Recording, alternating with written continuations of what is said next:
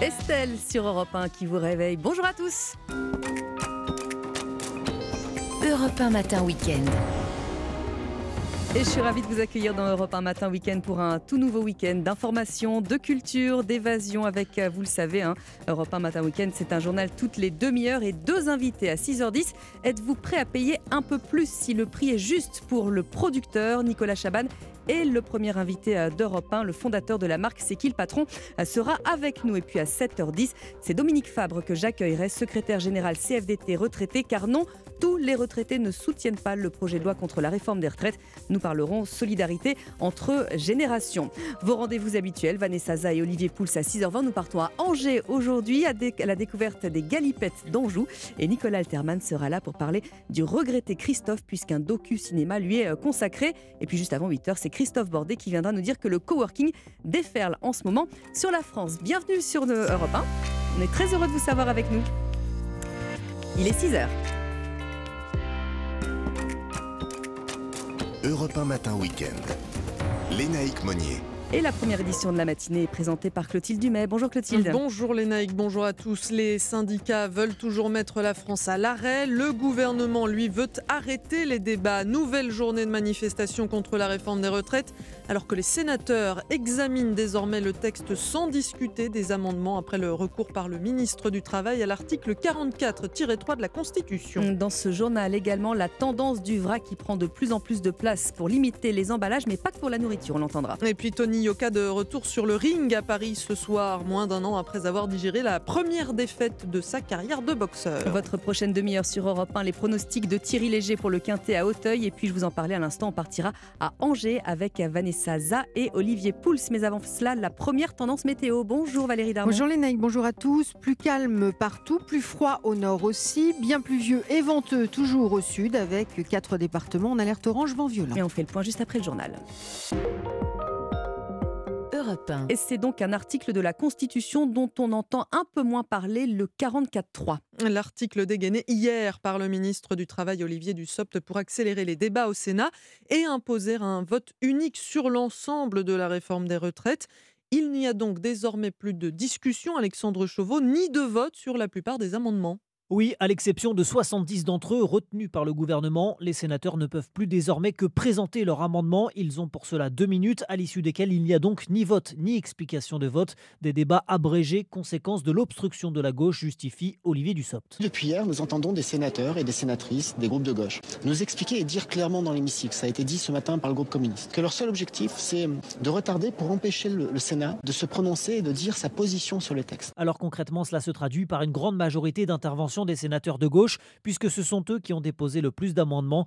L'écologiste Guy Benaroche ironise sur la situation en s'adressant à l'hémicycle. Merci d'être resté. Merci à nous d'avoir continué à être présents. Je, je pense que vous pouvez tous nous remercier de continuer avec opiniâtreté à présenter un certain nombre d'éléments qui auraient dû servir au débat et dont le gouvernement ne tiendra finalement aucun compte. Et alors que les débats touchent bientôt à leur fin, les premières concertations sur la commission mixte paritaire prévue mercredi ont déjà débuté entre le gouvernement et la droite. Alexandre Chauveau du service politique d'Europe 1 et le président de la République dit souhaiter que la réforme puisse aller à son terme au Parlement.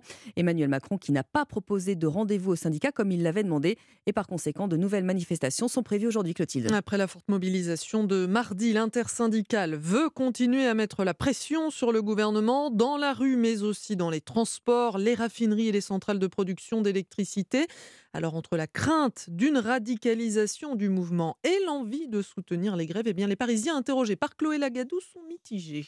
Ce type d'action euh, va juste concourir à un peu emmerder les gens. La réforme de la retraite, ça passera et peu importe les mesures qu'ils mettront en place, euh, on ne pourra pas bloquer ça. Quoi. Si on commence à bloquer, bloquer, bloquer complètement, il n'y a plus d'essence, ça va être terrible. Puis je ne sais pas si on embête vraiment les gens qu'on doit embêter, c'est-à-dire le gouvernement, en faisant des choses comme ça. C'est ce qui m'ennuie un peu. Il y a des trucs qui nous impactent, type les transports, l'électricité, ou ça, à la limite, euh, ça me pose pas de problème puisque je sais qu'au fond, ça me profitera si ça marche. Vu l'importance de ce que les personnes sont en train de défendre, aucune mesure pour moi n'entachera cette lutte pour nos droits. Et à Paris, le trafic sera normal sur la plupart des lignes de métro, mais il sera encore très perturbé ce week-end côté SNCF. 6h04 sur Europe 1. Et si on faisait nos courses autrement, ce mois de mars est celui du vrac? Et oui, pour encourager les Français à réduire les emballages et à choisir des contenants réutilisables. Aujourd'hui, trois supermarchés sur quatre ont leur rayon de vrac. Et au-delà de l'alimentaire, Noah Moussa, c'est un mode de fonctionnement qui concerne désormais beaucoup de commerces. Oui, vous pouvez par exemple acheter votre stylo à l'unité, vous pouvez remplir votre bouteille de parfum ou votre bidon de lessive et vous pouvez même acheter vos vis et vos écrous au poids. Pour beaucoup, le vrac, c'est une manière de protéger la planète et la réglementation soutient son développement. D'ici à 2030, les plus grands supermarchés devront proposer 20% de leurs produits en vrac.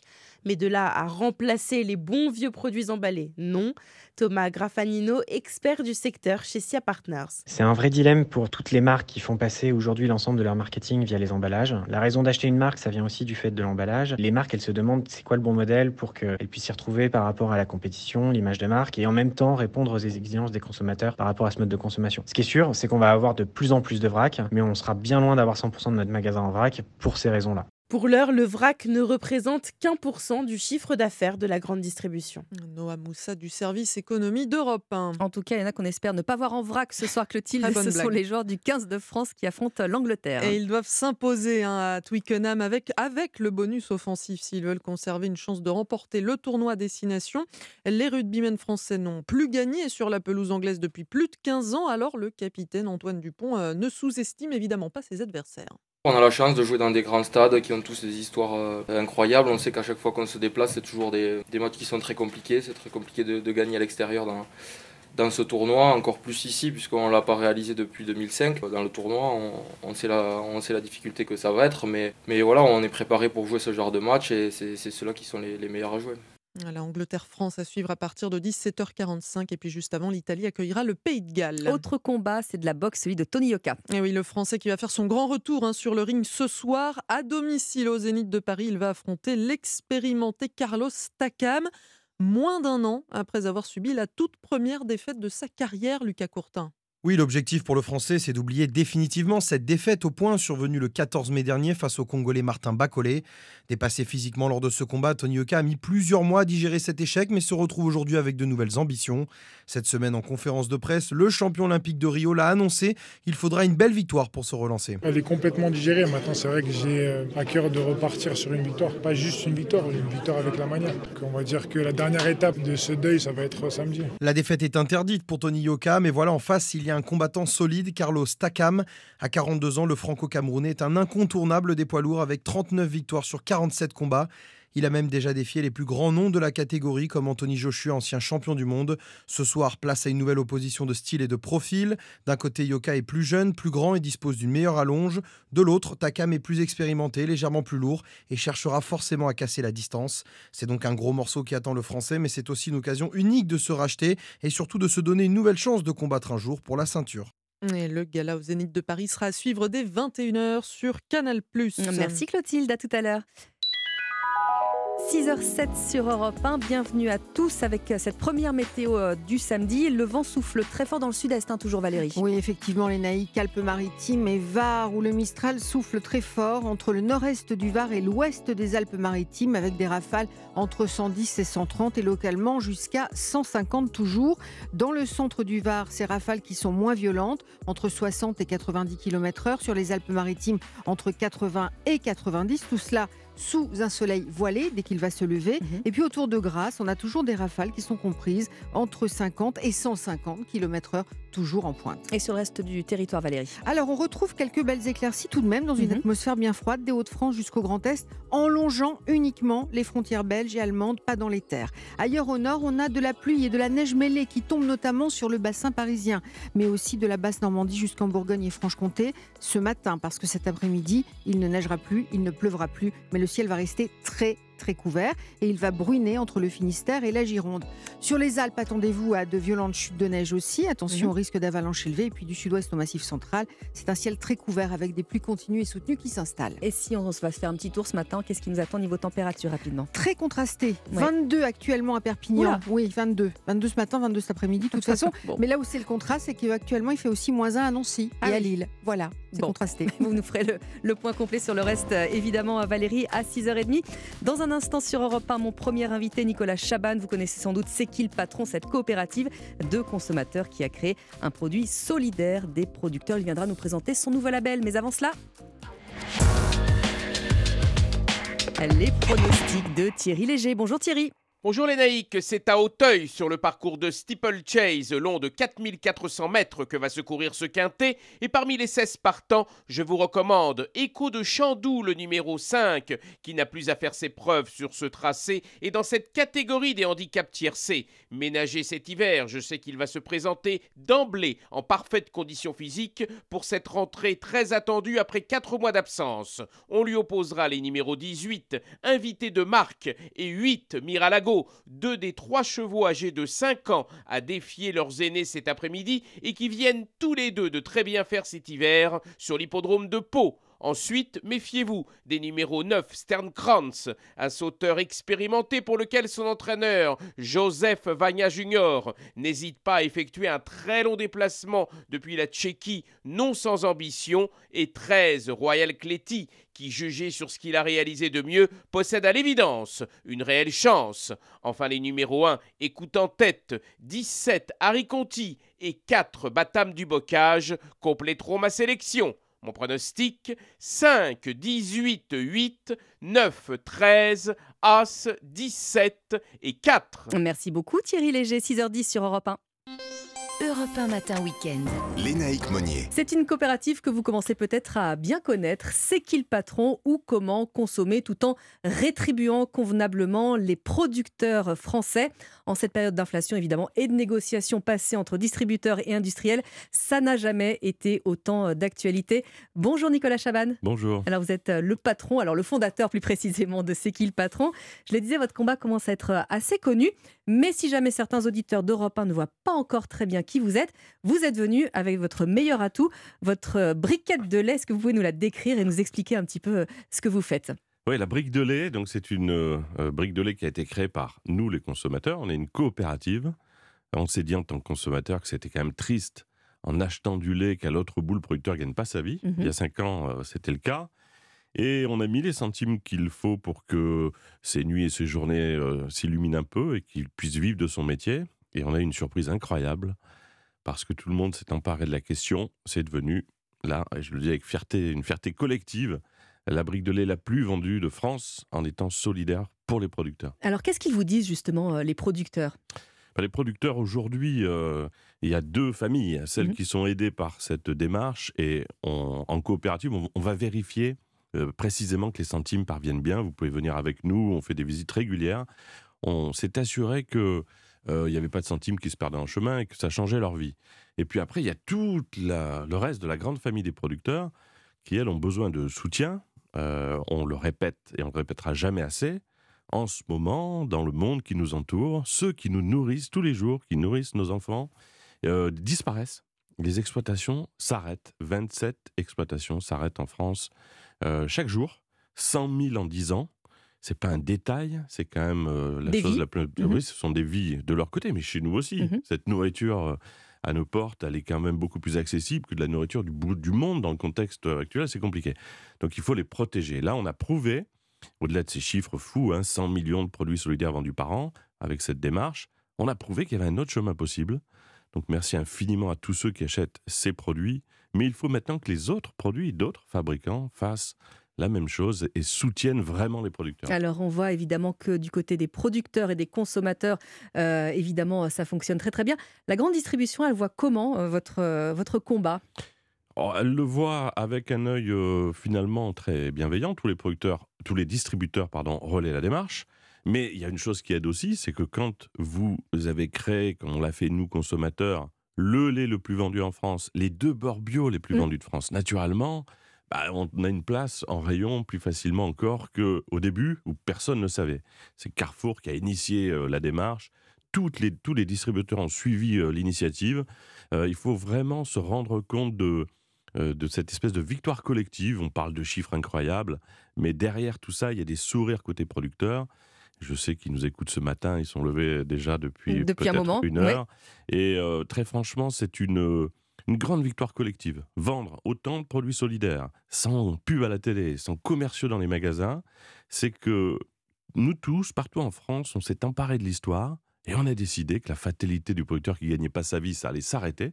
Et on en a fait un immense succès. Donc c'est aussi un, message d'espoir parce que nos actes d'achat, ils sont capables de changer le monde très vite. Oui. On la société dans laquelle on vit. Oui, on a cette angoisse de se dire mais où va euh, notre avenir commun? Prenons en main nos, notre destin avec des achats qui ont des incidences directes sur le monde, les producteurs, l'environnement. C'est une belle façon de reprendre espoir euh, tous ensemble. Alors il y a également cette mention achat euh, certifié qui est euh, désormais sur vos emballages. De quoi est-ce qu'il s'agit précisément? Alors c'est une nouveauté qu'on a tenu à mettre sur la brique. Voilà, je vous la présente. C'est un petit cadre rouge autour du code barre. Mhm. Je lis achat certifié par nous les consommateurs. On vérifie donc que chaque acteur de la chaîne gagne sa vie. Ça veut dire quoi? Ça veut dire que quand il y a eu la hausse, là, liée à l'inflation, la brique de lait aussi, elle a augmenté euh, son prix, on a expliqué précisément où allait chaque centime. Parce qu'en période d'inflation, on voit tous les prix flamber, mais comment on est sûr, en achetant un produit, que c'est utile à des gens euh, nécessaires à mmh, l'autre au bout de la chaîne. Et donc, en faisant cette démarche, on a euh, fait le, premier produit qui raconte toute son histoire et notamment qui assure que le producteur gagne sa vie. Qu'est-ce que ça apporte de plus précisément également pour le consommateur? Bah, pour le consommateur, c'est, il me semble, une, un plaisir déjà de savoir que celui qui à l'autre bout fait un produit pour te nourrir, il peut se nourrir aussi, les enjeux sont là. Et puis après, euh, on a du mal à expliquer, euh, les ventes se sont envolées, vous l'avez dit, mais là dans des proportions incroyables, plus 22%, alors que la brique augmente, et là, cette semaine, la laiterie nous a dit que c'était plus 57% je crois qu'on est, on, est tous dans le même cas. L'argent n'est pas facile à gagner dans cette période, c'est difficile. Mais savoir qu'un achat pour quelques centimes de plus euh, crée une cascade positive pour le producteur, pour l'environnement, pour même la laiterie qui peut survivre à ces, à ces charges qui ont explosé. La laiterie est passée de 5 millions de factures d'électricité à 25 millions. Et là, ils annoncent 45 millions.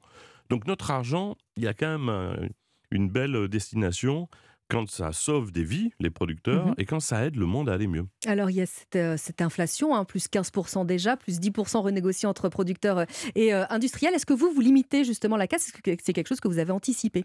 Alors, Au tout début de l'inflation, la brique a quasiment le moins augmenté. Pourquoi? Parce que comme on avait pris de l'avance en rémunérant au juste prix les producteurs, ils avaient cet argent qui leur a permis d'amortir un peu l'histoire. Après, bon, là, ça a tellement augmenté que cette brique de lait a augmenté également. Mais, encore une fois, euh, elle a augmenté pour des bonnes raisons. Et on le décrit euh, sur le site internet. On invite tous ceux qui veulent euh, rejoindre la coopérative à le faire. Et surtout, on va tout vérifier, pas l'équipe de C'est qui le patron. On est le lundi matin à la gare de Lyon. Les dix premiers qui se sont inscrits vont avec nous à la laiterie. On se fait présenter les factures. on cherche à comprendre pourquoi tout augmente. Et quand tu es sûr une brique de lait augmente pour des bonnes raisons, tu l'achètes. Eh ben, merci beaucoup à Nicolas Chaban d'être venu euh, nous apporter votre éclairage ce matin sur Europe 1, fondateur de C'est qui le patron? Merci à vous. Merci. Europe 1 matin week-end. Lénaïque Monnier. 6h17 sur Europe 1. Bienvenue à vous si vous nous rejoignez. Il est l'heure du journal permanent, Clotilde Dumèche. Des milliers de foyers privés d'électricité hier soir en Corse et sur la côte d'Azur à cause des vents violents. Plusieurs départs de feu ont également été déclenchés par les rafales, notamment dans le Var et les Alpes-Maritimes. Ces départements et la Corse sont en vigilance orange jusqu'à ce soir. A new beginning, un nouveau départ pour le Premier ministre britannique, un moment de retrouvailles pour le président français. Rishi Sunak et Emmanuel Macron ont conclu un accord sur l'épisode question de la lutte contre l'immigration illégale entre le Royaume-Uni et la France. L'accord prévoit notamment une augmentation des financements britanniques et 500 agents supplémentaires pour patrouiller sur les côtes françaises avec aussi davantage de drones.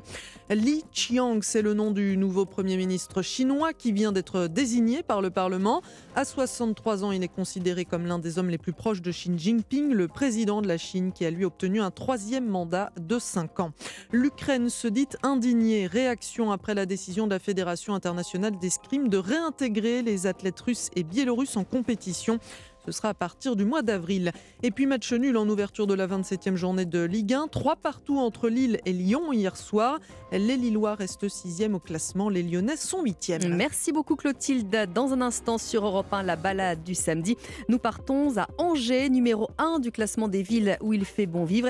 Et nous découvrirons les galipettes d'Anjou. 6h18, à tout de suite. Europe 1 matin week-end. Lénaïque Monnier. La balade du samedi, Vanessa Zaza, Olivier Pouls, bonjour. Bonjour, bonjour à tous. On va partir du côté d'Angers ce matin, Vanessa. Bah, que vous connaissez tous pour sa douceur angevine, hein, euh, qu'on doit à Joachim Dubélé. Euh, il a écrit ces mots pour évoquer la région et plus que l'air marin, la douceur angevine, c'est tout notre CM2 qui remonte. et donc ça se confirme une fois de plus, puisque euh, l'association Ville et Village a rendu son palmarès des villes où il fait bon vivre. Ça, c'était dans les pages de, de nos confrères du JDD. Mhm. Et donc, qui arrive en tête, vous l'avez deviné, c'est Angers. Et moi, je vous invite à la découvrir, la redécouvrir peut-être, euh, cette ville, parce qu'elle est haute en couleur. Pour moi, c'est une ville kaléidoscope. Alors, est-ce que vous connaissez justement les surnoms qu'on lui a prêtés au fil des siècles? Pas du tout. Angela Blanche et Mhm. Angela Noire. Alors Morgane Gourichon, qui est guide conférencière, euh, va lever le voile pour nous sur ces couleurs. Alors d'abord, à quoi on doit la couleur blanche?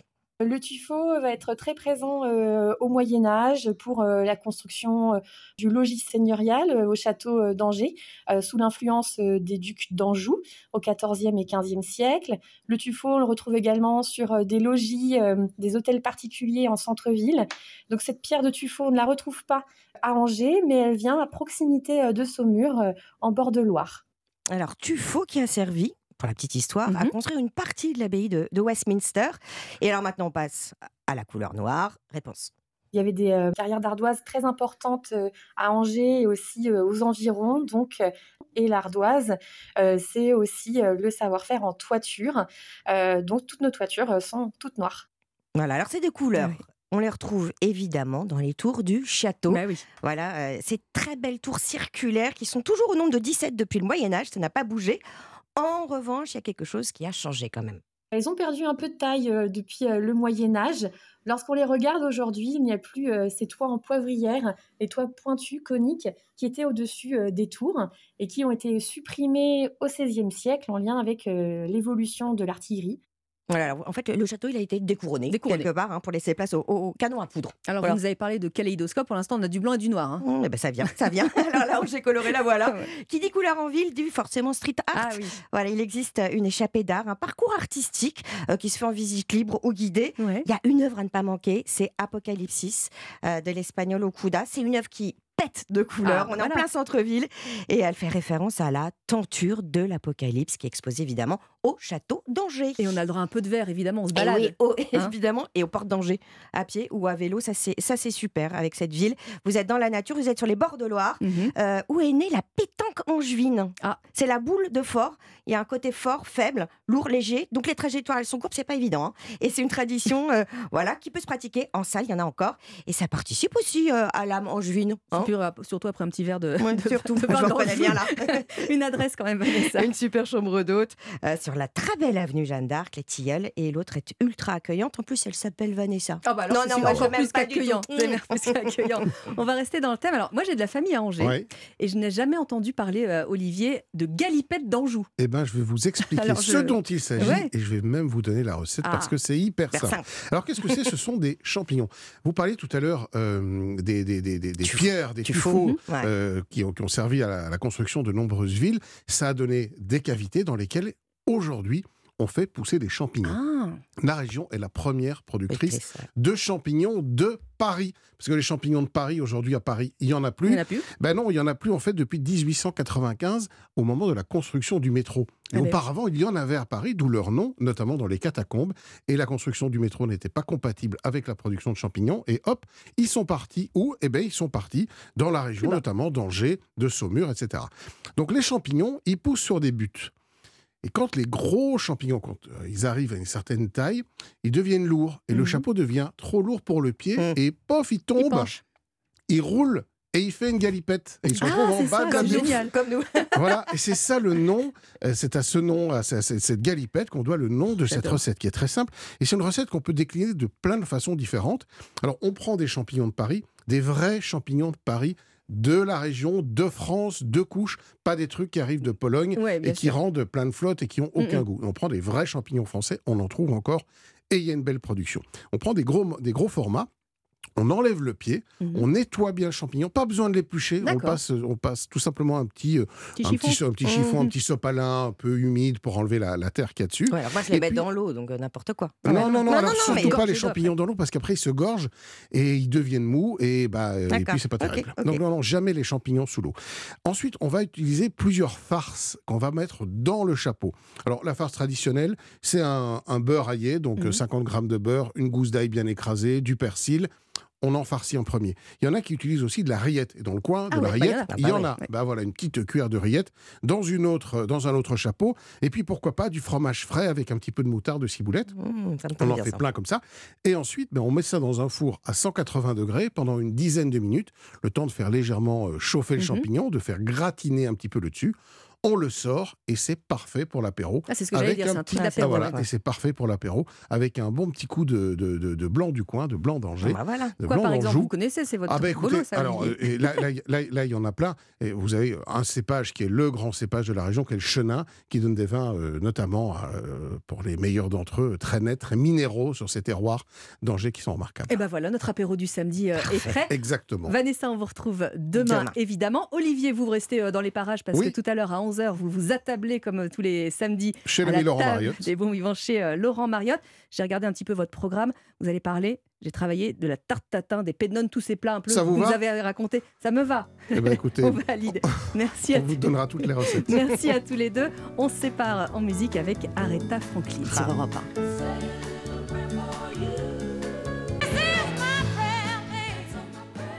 La reine Aretha Franklin sur Europe 1 à A Little Prayer. Bienvenue à tous sur Europe 1. Euh, Dans un instant après le journal, là, évidemment, euh, nous serons avec Naïma Bencheman. Elle n'a pas un, mais deux invités à son micro aujourd'hui. Il s'agit de Jeff Panaclock et évidemment de Jean-Marc. D'ici là, Europe 1 Matin Week-end.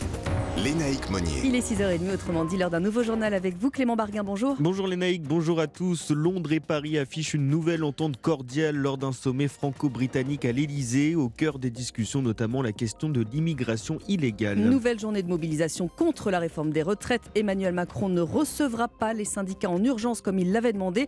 Le chef de l'État dit toutefois ne pas sous-estimer le mécontentement. Et puis en plus de l'appel à manifester contre la réforme des retraites, les soignants non vaccinés toujours interdits de se mobilisent à Lyon. Ils demandent leur réintégration. Votre prochaine demi-heure sur Europe 1, Mathieu Alterman dédie sa chronique pop culture au chanteur Christophe disparu il y a trois ans. Et puis euh, juste avant le journal de 7 heures, la signature Europe 1 de Gaspard Proust face à Gérard Larcher aujourd'hui. Mais avant cela, la tendance météo, Valérie. Eh bien, le gros de la tempête est passé hier, mais les vents continuent de souffler fort sur les quatre départements, toujours en alerte orange, Var, Alpes-Maritimes et Corse. Et météo complète après le journal. Europe 1. Et c'était donc une première depuis 5 ans. Un sommet franco-britannique s'est tenu hier à l'Elysée. Emmanuel Macron a accueilli euh, Rishi Sunak. Le président français et le premier ministre britannique ont voulu montrer un renouveau de leur alliance. Au cœur des discussions entre Londres et Paris, notamment la question de l'immigration illégale.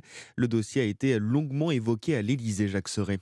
Oui, fini les relations houleuses entre Paris et Londres. Emmanuel Macron et Rishi Sunak tournent la page, en tout cas en apparence. C'est un moment très clairement, je dirais, de retrouvailles, de reconnexion et de nouveau départ. Et pour marquer ce nouveau départ, les deux dirigeants annoncent un nouvel accord afin de tenter de mettre un frein à l'immigration illégale depuis la France. Le Royaume-Uni, par la voix de Rishi Sunak, s'engage à augmenter sa contribution financière pour empêcher les traversées. Nous annonçons un nouveau centre de détention commun dans le nord de la France, un nouveau centre de commandement avec des équipes de police supplémentaires et c'est la première fois. Il y aura 500 officiers supplémentaires qui patrouilleront les plages et des drones et d'autres technologies de surveillance pour compléter le dispositif et augmenter le taux d'interception. De 72 millions d'euros aujourd'hui, la contribution britannique passera à 209 millions d'ici trois ans, alors que le nombre de migrants à traverser la Manche explose. L'an dernier, 46 000 personnes ont rejoint illégalement les côtes anglaises. Jacques Serret du service politique d'Europe 1. Et avant la tenue de ce sommet franco-britannique, Emmanuel Macron a répondu aux syndicats concernant la réforme des retraites. Dans une lettre rendue publique, le chef de l'État dit ne pas sous-estimer le mécontentement et les angoisses de nombreux Français alors qu'une nouvelle journée de mobilisation se tient aujourd'hui. Mais Emmanuel Macron oppose une fin de non-recevoir en ne proposant pas de rencontre avec les syndicats et en réaffirmant que la réforme est nécessaire. De quoi attiser un peu plus la colère des syndicats. Dominique Corona est le secrétaire général adjoint de l'UNSA. Je trouve que c'est regrettable parce que quand les organisations syndicales demandent à être reçues par le président de la République, surtout quand il y a une crise aussi profonde, le silence du président de la République et le fait de ne pas nous recevoir euh, pose une véritable problématique euh, démocratique. Je constate qu'il préfère effectivement euh, recevoir Rihanna, Beyoncé ou Carlito et McFly. Voilà, donc c'est des choix. En démocratie, il ne faut jamais refuser le dialogue. Durant toute la période de la concertation, nous avons fait des propositions au gouvernement, à l'exécutif, pour que le texte soit bon, pour les salariés. On a tout le temps fait des propositions, même sur le problème du déficit en 2027 sur les retraites. Malheureusement, ils ont fermé toutes les portes. On demande rendez-vous, ils ne veulent pas nous voir. C'est bien eux qui bloquent. Vous voyez, le blocage aujourd'hui, c'est eux, une fois de plus, qui en sont responsables. Et le président de la République, qu'est-ce qu'il a fait? Il a bloqué la porte de l'Élysée. Dans le bloqueur, c'est lui. Propos recueillis par Barthélémy Philippe du service économie d'Europe 1. Et puis, coup de théâtre hier au Sénat, le gouvernement a déclenché l'utilisation de l'article 44.3 de la Constitution.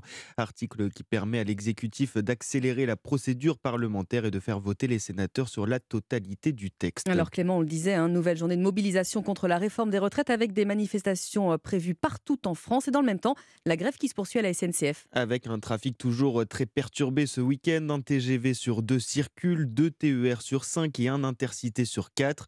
La SNCF recommande aux voyageurs qu'ils le peuvent d'annuler ou reporter leur déplacement. Autre manifestation prévue cet après-midi à Lyon, non pas contre la réforme des retraites, mais pour réclamer la réintégration des soignants non vaccinés contre le Covid. Il s'est passé plus de 500 jours depuis la loi du 5 août 2021 qui impose la vaccination à tous les professionnels de santé. Bon nombre de soignants non vaccinés se sont retrouvés sur le carreau ou ont dû se réorienter. La Fédération hospitalière de France estime leur nombre à 4000 à l'image de cette infirmière rencontrée par Stéphane Burgat près d'Aix-en-Provence. Après 15 ans d'exercice en soins intensifs, urgences ou encore maison de retraite, Anna Maria vit aujourd'hui de petits boulots. Chez euh, des maraîchers, j'ai fait de l'intérim ou euh, qui m'ont envoyé dans des magasins pour faire des inventaires. Et là, actuellement, je travaille dans un hôtel en tant que femme de chambre. Ouais, c'est une galère. Et malgré les conséquences, cette mère de famille assume son choix. Ah oui, oui, oui c'est dur financièrement parce que j'ai perdu une bonne partie de mon salaire. Et comme tout le monde, il y a le crédit, il y a enfants, les frais, euh, il y a beaucoup de choses à payer, quoi, les responsabilités et les obligations, comme tout le monde. Mais ils ne m'auront pas sur ça. Avec la porte entrouverte par la Haute Autorité de Santé qui doit livrer ses conclusions d'ici la fin du mois, Anna Maria espère maintenant être réintégrée. Ah oui, oui, oui, oui j'espoir. Hein. J'espère, même si on nous a dit, oh, les collègues veulent pas que vous reveniez et tout et tout. Moi, mon métier me manque énormément. J'ai fait euh, trois années d'études infirmières, plus une année de spécialisation. C'est tout ça que je laisse et euh, moi, ça me manque énormément. Et puis on voit, on voit qu'il y a besoin. Cette infirmière qui dénonce une hypocrisie du système en place avec des soignants qui ne seraient plus sérieusement suivis sur leur dose de rappel. Marseille, Stéphane Burgat, Europe 1. 6h36 sur Europe 1, on passe au sport avec Marseille qui s'apprête à affronter Strasbourg pour la 27e journée de Ligue 1. Une journée marquée par cet incroyable match nul entre Lille et l'Olympique lyonnais, 3 partout. Le LOSC qui menait 3-1 face à Lyon, mais un doublé d'Alexandre Lacazette dans les 10 dernières minutes a ramené l'OL à hauteur. Un soulagement pour Laurent Blanc dont le club n'essuie pas de nouvelles défaites. Moi personnellement, j'ai passé une excellente soirée parce que quand il y a des bons joueurs sur le terrain, avec des envies offensives et avec des entraîneurs qui ont des visions euh, très offensives, ça donne des matchs comme ça. Quoi. Donc 6 euh, buts, c'est bien. Il aurait pu y en avoir d'autres d'ailleurs. Ce soir, même si on n'a pas gagné, c'est quand même un match euh, référence dans, l'état d'esprit. Mais l'état d'esprit est beaucoup mieux depuis, depuis quelques temps. Et, on arrive à le, concrétiser sur un match comme ça, c'est bien. Et si on arrive à, mieux jouer, même si je pense qu'il y a du, net progrès dans le jeu, ça sera que, que du bonheur parce que c'est des joueurs qui donnent tout parce qu'ils sont, ils sont jeunes. Donc, euh, des fois, c'est très bien et on est très heureux. Des fois, c'est un peu moins bien et on est un petit peu plus en, colère. Quoi. Mais ça passera par là parce que même s'ils prendront quelques mois, ils resteront toujours jeunes quand même. Donc voilà. L'entraîneur de l'Olympique lyonnais au micro européen de Sébastien Bouey. Cet après-midi, Rennes se déplace à Auxerre et ce soir, Brest reçoit le PSG. C'était le journal de Clément Barguin. Merci beaucoup Clément. 6h37 sur Europe 1. Quel est le programme de notre temps aujourd'hui, Valérie Darmon? Alors, on a une perturbation qui se situe du sud Aquitaine à l'Occitanie et qui donne de la pluie en plaine et de la neige en montagne à partir de 1800 mètres, notamment sur les Pyrénées. Le risque d'avalanche qui est très élevé sur les Alpes où la neige tombe abondamment toute la journée. De la Bourgogne à la Normandie en passant par la région parisienne, c'est pluie et neige mêlées au programme. Seulement ce matin, ensuite l'atmosphère euh, assez froide va s'assécher, laissant un tapis nuageux très bas dans notre ciel. Jusqu'à ce soir, pas question de voir le soleil. À l'ouest, le ciel est gris et pluvieux sur l'arc atlantique, oui, ce ciel qui est assez homogène. hein. Et sur le pourtour méditerranéen, euh, là toujours un vent fort, hein, sous un soleil voilé. En Corse, le libeccio est violent, hein, de la Balagne au Cap Corse, où il continue à souffler en rafale euh, entre 150 et 200 km/h. En région bastiaise, jusqu'à 140. Même valeur d'ailleurs sur le continent, dans le Var et les Alpes-Maritimes, toujours en alerte orange, vent violent. Et alors, euh, au niveau des températures, Valérie? Contrasté entre 0 ce matin dans le nord-est, hein, du Ouais. côté de l'Alsace et de la Lorraine, et 14 degrés au sud, et des maximales entre 7 à Lille et 14 à Bordeaux, et 21 à Nice tout de même. Tout de même, belle, belle journée à Nice. Merci beaucoup euh, Valérie. On vous retrouve euh, évidemment à 7h dans une dizaine de minutes. C'est Mathieu Alterman qui viendra dans ce studio euh, pour nous parler du regretté Christophe. Un docu-ciné lui est dédié. Mais avant cela, Europe 1 Matin Week-end. Lénaïque Monnier. Drôle d'endroit pour une rencontre avec Naïma Bencheman, accompagnée ce matin de non pas un invité, mais deux invités, euh, deux en un si l'on peut dire, avec Jeff Panaclock et Jean-Marc, évidemment. Rencontre au Palais des Glaces. Salut mon petit, salut le grand con. Il a dit quoi là? Il a dit le grand con, je crois. Pourquoi il m'appelle comme ça? Papa, il m'a dit sois gentil avec le grand con qui va poser des questions. Bonjour Jeff Panaclock. Bonjour. Vous êtes l'humoriste ventriloque le plus célèbre de France et de Navarre. Et bonjour Jean-Marc. Et coucou toi Alors je précise pour les auditeurs d'Europe 1 que Jean-Marc, c'est votre singe malicieux, un tantinet politiquement incorrect qui vous suit dans chacune de vos aventures. Alors drôle d'endroit pour une rencontre, c'est au Palais des Glaces que vous avez choisi de me donner rendez-vous et je vous en remercie parce que vous êtes en ce moment en train de répéter votre spectacle. Alors fait. pourquoi ici, Jeff Panaclock? Pourquoi ici? Bah Déjà parce qu'il y a beaucoup de choses qui, sont, qui ont commencé ici. Moi j'ai rencontré mon tout premier producteur dans cette salle. Et puis aujourd'hui c'est un petit peu chez nous parce que euh, mon manager a fait l'acquisition de ce magnifique théâtre. Et du coup euh, voilà je suis très heureux. On vous sent très souriant. Quand vous vous rappelez justement la première fois que vous avez pénétré dans ce lieu, qu'est-ce que ça vous remonte comme souvenir? Comment vous vous Bah, c'est un, c'est un souvenir un peu particulier parce que euh, la première fois que moi je suis venu au Palais des Glaces, euh, c'était pour un concours euh, d'humoriste. J'avais été refoulé moi de ce concours Ah ouais? et on m'avait euh, Ah on bah on m'avait appelé pour venir faire un petit sketch pendant la finale, mais genre vraiment hors concours quoi. D'accord. Eh ben, Et, euh, et c'est là où je me suis fait un petit peu repérer, voilà, en levée de rideau. bah, je faisais pas partie du concours, mais j'ai peut-être été plus chanceux que ceux qui en ont fait partie, parce que je sais même pas aujourd'hui qui était dans, dans- dans ce concours. Et Voilà. quand on voit l'ascension en 10 ans que vous avez eue, c'est quand même dingue. C'est fou et c'est des souvenirs comme ça qu'on qu'on garde. Moi, je suis pas du tout rancunier. Au contraire, j'essaye de Et- prendre ma chance euh, là où elle est. Là où elle est, c'est ce que vous avez prouvé, mais c'est quand même incroyable de se dire que vous étiez là sans trop y croire, puisque vous ne participiez pas du tout euh, au concours et qu'aujourd'hui, bah, vous, le- vous remplissez le Palais des Glaces et pas que toutes les salles de France euh, dans lesquelles vous vous rendez. Ouais. Puis, euh, et puis j'aime euh, j'aime me rappeler les, les- les bons euh, comme les mauvais souvenirs parce que c'est ça aussi qui nous fait euh, grandir. Bon, bah moi je vous laisse parce que ça n'intéresse pas et puis j'ai envie de faire caca. À tout à l'heure Eh bien, pas de problème, Jean-Marc. Écoutez, si vous avez une envie pressante, on vous laisse. Alors, maintenant qu'on est en tête à tête, Jeff Panaclock, l'une de vos plus belles réussites, c'est d'avoir su rendre glamour les spectacles de ventriloquie. Et ce sacré Jean-Marc, bien sûr, n'y est pas pour rien parce que c'était quand même un genre assez poussiéreux. Poussiéreux, je pense aux magiciens, je pense à plein d'arts comme ça et qu'on a aussi remis un peu au goût du jour avec les émissions de, de talent euh, qu'on peut voir en ce Bien moment à la télé et je, je trouve ça important à mettre euh, ce genre de, de numéro en avant. Et Et un sens de la mise en scène aussi qui joue beaucoup. Alors après, ouais, après c'est une autre culture que, que j'ai. Moi, c'est la culture du spectacle, la culture du grand spectacle aussi. Du grand spectacle vivant. Voilà.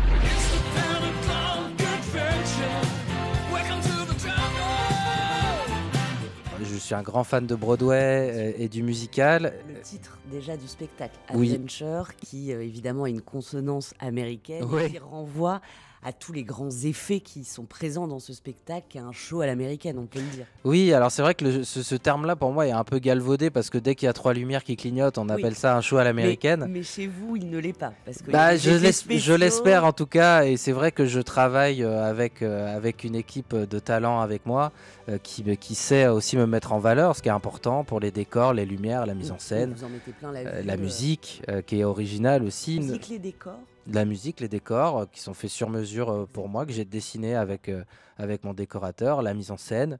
euh, tout est millimétré parce que je suis assez pointilleux aussi, euh, moi de mon côté. J'aime euh, monter sur la scène et, et kiffer l'endroit où je joue, où je joue mon sketch et, et de, de partager aussi ce kiff avec le public. Je pense qu'il y a comme ça que ça marche.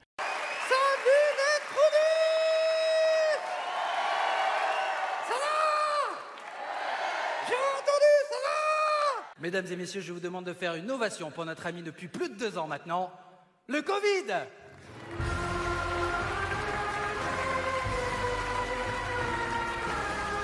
Dans Adventure, Jeff Panaclock, Jean-Marc, c'est pas votre seul acolyte. Vous avez invité toute une galerie de personnages, des nouveaux personnages créés sur mesure pour le spectacle. C'est Jean-Marc en- vous suffit plus Si, mais, mais il me suffit plus. Ah, c'est- elle est difficile cette question Ouais, parce que j'ai envie de dire des choses que je peux pas dire avec Jean-Marc en fait.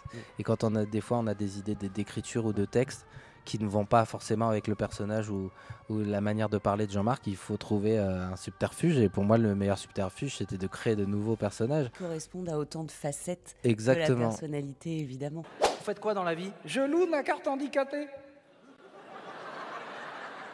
Je comprends pas. Ben, moi, j'ai pas de voiture, alors je loue ma carte à ceux qui veulent se garer plus facilement. Voilà. Avec Cricri Location, fini les contraventions Mais attendez, c'est légal ça? Euh, J'en sais rien, mais de toute façon, tout le monde se gare sur places. Alors autant que ça aide vraiment un handicapé. Mais ça implique aussi autre chose, le fait que vous ayez convoqué différents personnages en parallèle de celui de Jean-Marc, c'est aussi votre prestation vocale. Il ne faut pas qu'on oublie que c'est euh, l'organe principal que vous utilisez. J'imagine que ça demande beaucoup plus de travail. Si, tu connais le seul connard que les gens viennent voir, pas pour lui, mais pour son instrument. Y a que toi Quand les gens vont voir Kenji, ils crient pas la guitare, la guitare, la guitare, la guitare Quand les gens vont voir Véronique Sanson, ils crient pas le whisky, le ça va, ça va, ça va. Oui, ça demande du travail, de l'entretien. C'est surtout hyper fragile. Quand on perd sa voix juste avant de monter sur scène, quand on est à la, aux piqûres, quand on ne sait pas si on va devoir annuler. Généralement, le public euh, il nous jette pas des tomates, hein, il applaudit, il nous encourage. Et finalement, et je pense que ça a été mes meilleurs spectacles aussi, les moments où je où j'ai sorti mes tripes aussi, porté par aussi l'énergie du public. Ouais. Merci beaucoup, Jeff Panaclock. Merci beaucoup à vous. Dans Drôle d'endroit pour une rencontre, le merci a une place particulière. Et comme nous sommes dans l'envers du décor du Palais des Glaces, à Jean-Marc que j'ai envie de laisser le mot de la fin. Bah merci Nadane, j'ai rien compris et c'était très inintéressant, mais euh, c'est cool si les gens sont restés jusqu'au bout. Naïma Benchiman que vous retrouvez euh, tous les samedis matins à 6, 6 7h moins 20 sur Europe 1, évidemment, euh, quand vous le souhaitez sur europe1.fr. Europe 1 matin week-end. Lénaïque Monnier. Il est 7h moins le quart sur Europe 1, l'heure du journal permanent, Mathieu Barguin. Clément Coup, Barguin. coup d'envoi de l'acte 7 contre la réforme des retraites. L'intersyndicale appelle à une nouvelle journée de mobilisation. Jusqu'à 1 million de personnes sont attendues dans toute la France et 100 000 à Paris. Le renseignement territorial s'attend également au blocage d'axes routiers, de sites industriels et pétroliers ou encore d'aéroports. Le youtubeur euh, Thierry Casanovas, euh, mis en examen notamment pour abus de confiance et exercice illégal de la médecine, chantre du jeûne et du crudivorisme, il a été placé sous contrôle judiciaire et interdit d'organiser des stages ou formations en lien avec la santé ou le bien-être. Il était dans le viseur de la mission interministérielle de vigilance et de lutte contre les dérives sectaires. C'est la deuxième plus grosse faillite bancaire de l'histoire des États-Unis, la plus importante depuis la crise de 2008. La Silicon Valley Bank, la banque des startups basée en Californie, s'est effondrée, faisant souffler un léger vent de panique sur les marchés financiers. Match nul en ouverture de la 27e journée de Ligue 1, 3 partout entre Lille et Lyon hier soir. Les Lillois restent 6e au classement, les Lyonnais sont 8e. Cet après-midi, Rennes se déplace à Auxerre et ce soir, Brest reçoit le PSG. Et puis le 15 de France se rend à Twickenham pour affronter l'Angleterre pour le compte de la quatrième journée du tournoi des Six Nations.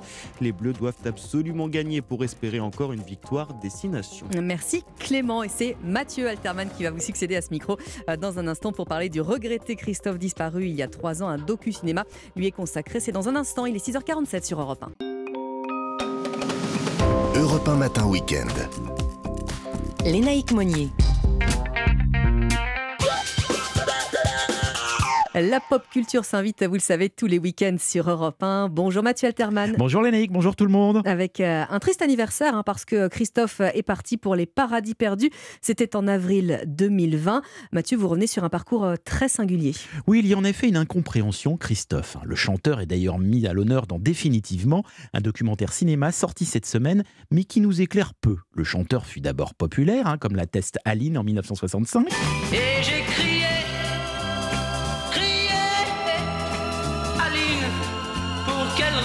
Ou encore Les mots bleus en 1974. Je lui dirai les mots bleus, les mots qu'on dit avec les yeux. Parler me semble ridicule. Et Succès fou en 1983.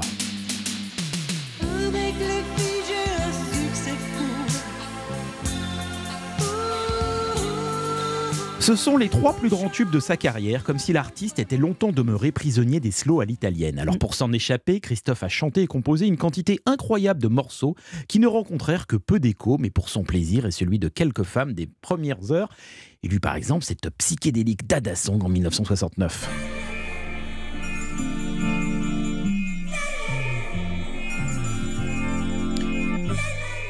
Il eut également la BO du film Sur la route de Salina que Tarantino réutilisera plus tard dans Kill Bill 2. Aucune scène.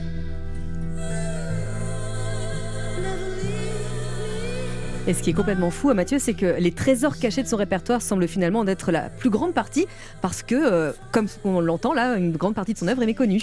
Oui, ni le public ni la presse ne se sont intéressés à ce qu'il a fait de mieux pendant trois décennies, laissant abandonner des pépites comme Macadam ou de magnifiques albums tels le Beau Bizarre en 1978. Boulevard des Italiens, le bar est ouvert et la musique sonne super. Ou bien aussi Pas vu pas pris en 1980. Minuit, minuit boulevard, les mots se lézardent. Mais il place des tubes pour d'autres, comme Faut pas pleurer comme ça pour Daniel Guichard ou Boule de flipper pour Corinne Charby. Et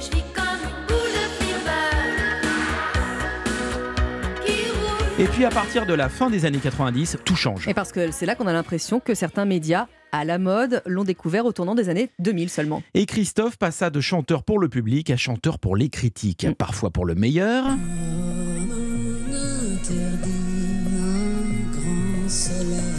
mais également pour le pire, car il est très dangereux de croire aux sirènes de ceux qui vous ont méprisé parce que vous aviez eu du succès pour vous porter au nu lorsque le public ne suivait plus. Et le documentaire sorti cette semaine est médire. Il y est plus question de pause que de musique, comme si l'artiste, très malin et grand joueur de poker, avait pris un immense plaisir à manipuler les médias sourds aux mélodies mais sensibles à l'image, à l'esbrouf, en changeant radicalement de personnage. Qu'importe, redécouvrons toutes et tous le grand Christophe, que Pierre Desproges décrivait ainsi, un physique de lion et une voix de Titi, que l'on aime pour son sens imparable du refrain et des émotions populaires. Merci Mathieu, à demain. À demain. Europe 1 matin week-end.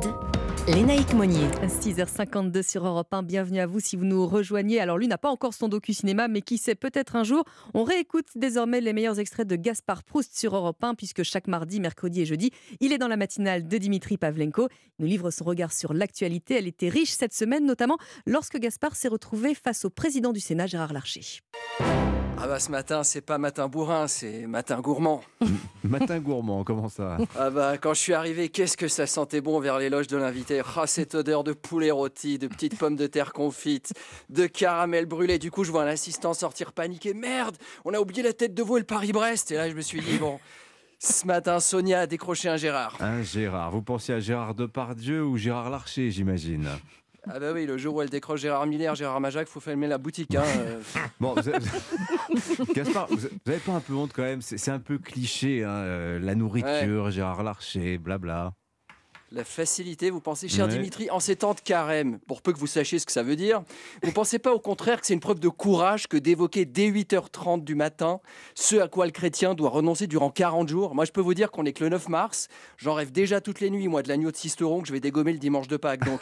Et puis, deuxième point, je trouve ça très valorisant d'évoquer la bouffe quand on reçoit Gérard Larcher. Ah, valorisant Comment ça? Parce que Larcher, au moins, contrairement à Macron, il va laisser une trace dans l'histoire avec ça. Ah bon, comment ça?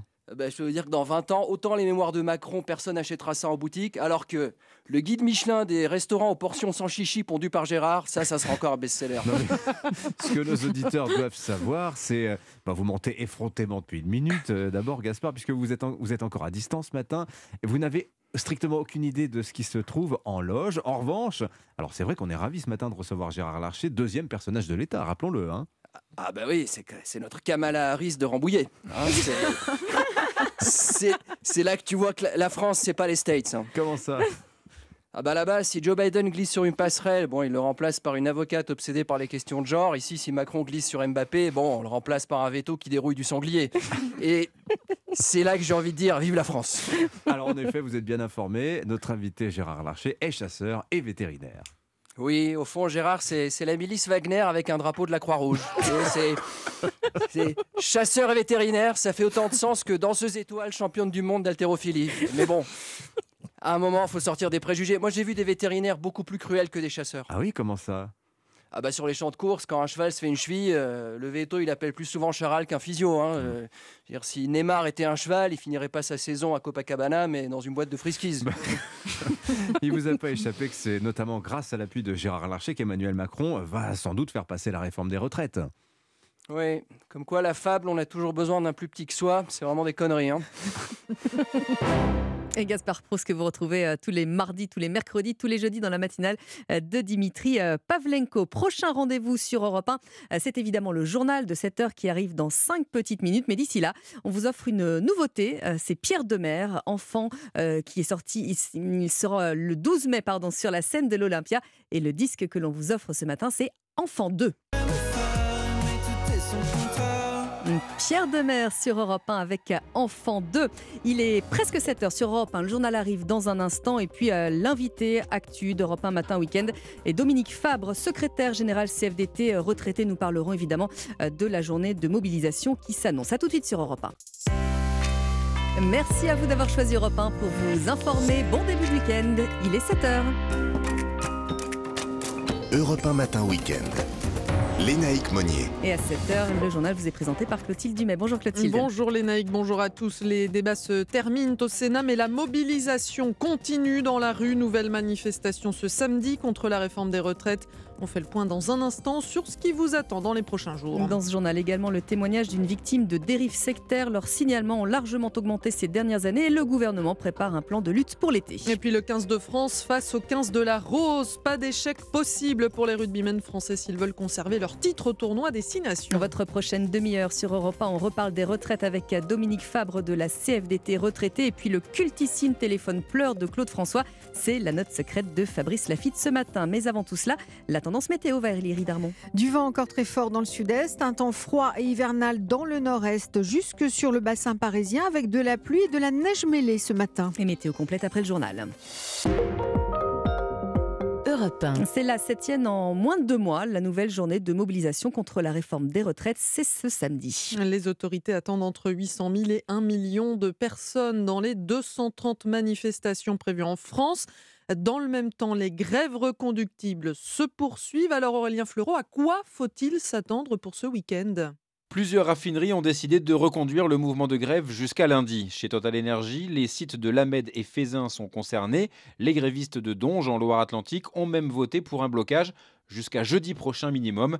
Une détermination qui commence à se faire ressentir dans certaines stations-service des départements voisins, même si sur le plan national, un peu plus de 3% des pompes à essence connaissent des pénuries. C'était deux fois plus jeudi dernier. Les blocages autour de la zone industrielle du Havre ont été levés après quatre jours, mais reprendront peut-être en début de semaine prochaine. Dans les transports, très peu d'évolution à la SNCF avec un trafic toujours perturbé ce week-end et 50% de trains en circulation sur une majorité des lignes. Attention aussi si vous avez un trajet en avion de prévu. La DGAC a demandé aux compagnies aériennes d'annuler 20% de leurs vols à Orly, Toulouse et Marseille aujourd'hui et demain. En région parisienne, prendre le métro sera quasi normal ce week-end.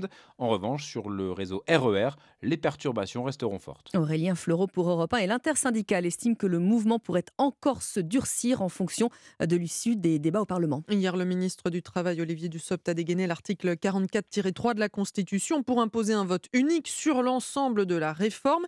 Il n'y a donc désormais plus de discussion ni de vote sur la plupart des amendements restants. Le ministre se justifie en invoquant le blocage de la gauche. Réaction du sénateur socialiste Sébastien Plat. J'ai un drôle de sentiment parce que j'ai l'impression de soutenir, de défendre des, des, positions et des propositions qui finalement ne sont pas soumises au vote et donc serviront à rien. Et pourtant, cet article 9 permet d'évoquer dans la dentelle et dans le menu les, vrais problèmes rencontrés par l'ensemble des travailleuses et des travailleurs et des solutions censées euh, y apporter. Y apporter des solutions aux problèmes, moi, c'est des citoyens, c'est ce que je pensais pouvoir faire en venant ici dans cette belle institution. Eh bien, je suis servi pour ne pas dire déçu par le spectacle que, je vois depuis tout à l'heure et le fait de, museler, de museler les, parlementaires dans leurs propos. C'est la règle, je m'y plie, mais je suis vraiment déçu. Et après le vote à la Chambre haute, un groupe de sénateurs et de députés se réunira mercredi en commission mixte paritaire pour tenter de trouver un compromis sur le texte. Dans le reste de l'actualité, Clotilde, le gourou du crudivorisme, Thierry Casasnovas, a été mis en examen pour abus de confiance, abus de faiblesse et exercice illégal de la médecine et de la pharmacie. Le youtubeur est dans le collimateur de la MIVILU, de la mission interministérielle de vigilance et de lutte contre les dérives sectaires. Elle vient justement de terminer ses premières assises avec l'objectif d'établir une feuille de route pluriannuelle pour lutter contre ces phénomènes de plus en plus fréquents. Le nombre de signalements de dérives sectaires a augmenté de près de 50% entre 2015 et 2021. Et les victimes, comme Agathe contactée par Nina Droff, ont souvent du mal à s'en sortir. Agathe a 22 ans quand elle découvre la thérapie psychospirituelle, une fausse méthode de psychologie qui l'entraîne très vite vers une communauté religieuse à dérive sectaire. Les entretiens duraient deux heures et très rapidement c'est parti en diabolisation. Mes parents étaient le diable et elles m'ont très vite dit qu'il fallait que j'aille dans la communauté parce qu'il n'y avait que là que Dieu pouvait me guérir. Pendant sept ans, Agathe vit dans une sorte de monastère complètement coupé du monde. Je travaillais pour la communauté, faire les tâches ménagères, la cuisine. On nous disait qu'à l'extérieur c'était le diable. Le seul but, c'était d'être avec Dieu. On devait obéissance au berger. Donc le berger, c'est le responsable de la maison. Et tout ce que nous disait le berger, c'était la voix de Dieu. Un quotidien difficile, mais impossible pour elle de partir. La prison, elle était intérieure, en fait. J'aurais pu sortir quand je voulais, mais elle m'avait tellement barricadée de toutes parts. Elle m'avait fait couper les ponts avec tout mon entourage. J'étais coincée, en fait. Ce n'est que lorsque son état psychologique se détériore fortement qu'elle réussit enfin à s'en aller, mais il lui a fallu plus de 20 ans pour se reconstruire. Et le gouvernement prévoit donc un plan interministériel d'ici l'été. Un partenariat doit notamment être signé avec les plateformes numériques pour lutter contre les gourous qui sévissent sur les réseaux sociaux. En bref, des milliers de foyers privés d'électricité hier soir en Corse et sur la côte d'Azur à cause des vents violents. Plusieurs départs de feu ont également été déclenchés par les rafales, notamment dans le Var et les Alpes-Maritimes. 7h05 sur Europe 1. Bienvenue à tous. On va se mettre à l'heure anglaise. Cet après-midi, les Bleus affrontent le 15 de la Rose. Un match décisif hein, pour les rugbymen français battus en Irlande lors de la deuxième journée du tournoi Destination. Ils doivent absolument gagner avec le bonus offensif cet après-midi, Axel May, pour conserver une chance de remporter le tournoi. Si on perd, c'est fini. Par ces mots, le deuxième ligne, Paul Villemc, rappelle l'importance de ce match face à l'Angleterre. Car en cas de contre-performance, les Bleus, déjà handicapés par leur défaite en Irlande, abandonneraient toute chance de conserver leur titre. Le sélectionneur Fabien Galtier veut encore y croire. On a la volonté de ne pas lâcher le trophée. Les statistiques, elles, ne sont pas du côté des Bleus, reconnaît le jeune ailier Ethan Dumortier. Depuis 2005, Pas de victoire euh, dans le tournoi à Twickenham, donc euh, ça va être à nous de, de mettre les ingrédients euh, ce week-end pour espérer changer cette statistique. Mais cette équipe de France aime les défis. Faut-il rappeler qu'en moins d'un an et demi, elle a battu les Néo-Zélandais, a remporté un grand chelem et a établi un nouveau record d'invincibilité jusqu'à sa défaite en Irlande, comme le souligne aussi l'entraîneur des avants, William Servat, vainqueur ici même comme joueur en 2005, gagné à Twickenham et magnifique parce que cela reste dans les mémoires. À Londres, Axel May, Europe 1. La Angleterre-France, ce sera à suivre euh, dès 17h45. Et puis juste avant, l'Italie accueillera le Pays de Galles. C'était le journal de Clotilde Dumais. Merci Clotilde. Il est 7h07 sur Europe 1. Valérie Darmon, vous nous dites qu'il y a moins de vent hein, dans le sud-est, ça y est. Effectivement, hein, sous un soleil qui vient de se lever à 6h50 exactement à Menton. Les rafales sont prévues par Météo France entre 110 et 130. Dans le centre du Var, les rafales sont moins violentes, déjà entre 60 et 90 km/h. Et sur les Alpes-Maritimes, entre 80 et 90. Sur le reste de la moitié nord, après euh, le coup de vent d'hier du bassin parisien à la Champagne, c'est de la neige fondue qui tombe localement en notre matinée, s'assèche ensuite dans l'après-midi, tout en restant très très couvert jusqu'à ce soir. Dans le sud-ouest, le temps est maussade, couvert, humide. Il pleut toute la journée euh, du Piémont pyrénéen au Limousin à l'Occitanie et sur le Massif central. La limite pluie-neige de son côté qui est située vers 1400 mètres sur les Alpes du Nord, 2000 sur les Hautes-Alpes, le risque d'avalanche qui est très élevé. Et en Bourgogne et en Franche-Comté enfin, euh, vous êtes sous la pluie, la pluie froide. Le- la, la neige peut blanchir les reliefs, du Morvan et surtout euh, les monts du Jura des 800 mètres où une belle couche de neige fraîche tombe en station. Les minimales aussi entre moins 3 à Charleville et 16 degrés à Perpignan. Merci beaucoup Valérie, on vous retrouve à 7h30. Vous restez bien sur Europe 1. Dans un instant, l'invité d'Europe 1 matin week-end, que demandent les retraités qui seront peut-être dans les cortèges cet après-midi? Nous posons la question à Dominique Fabre, secrétaire général de la CFDT retraité. À tout de suite. Europe 1 matin week-end. Lénaïque Monnier. 7h11 sur Europe 1. Bienvenue à vous qui vous nous rejoignez avec euh, les Français qui sont donc euh, de nouveau appelés euh, dans la rue par l'intersyndicale ce matin et cet après-midi pour protester contre la réforme des retraites. Des rassemblements sont prévus un peu partout en France. L'occasion peut-être de voir des familles, comme ça a déjà été le cas il y a quelques jours, en tout cas plusieurs générations. Bonjour Dominique Fabre. Bonjour. Secrétaire général CFDT retraité, merci d'être en direct avec nous euh, ce matin sur Europe 1. Elle est importante cette journée alors qu'on arrive euh, au terme des débats au Sénat demain. Oui, elle est importante, mais auparavant, je voudrais vous remercier de me donner la parole et de pouvoir m'exprimer au nom des retraités.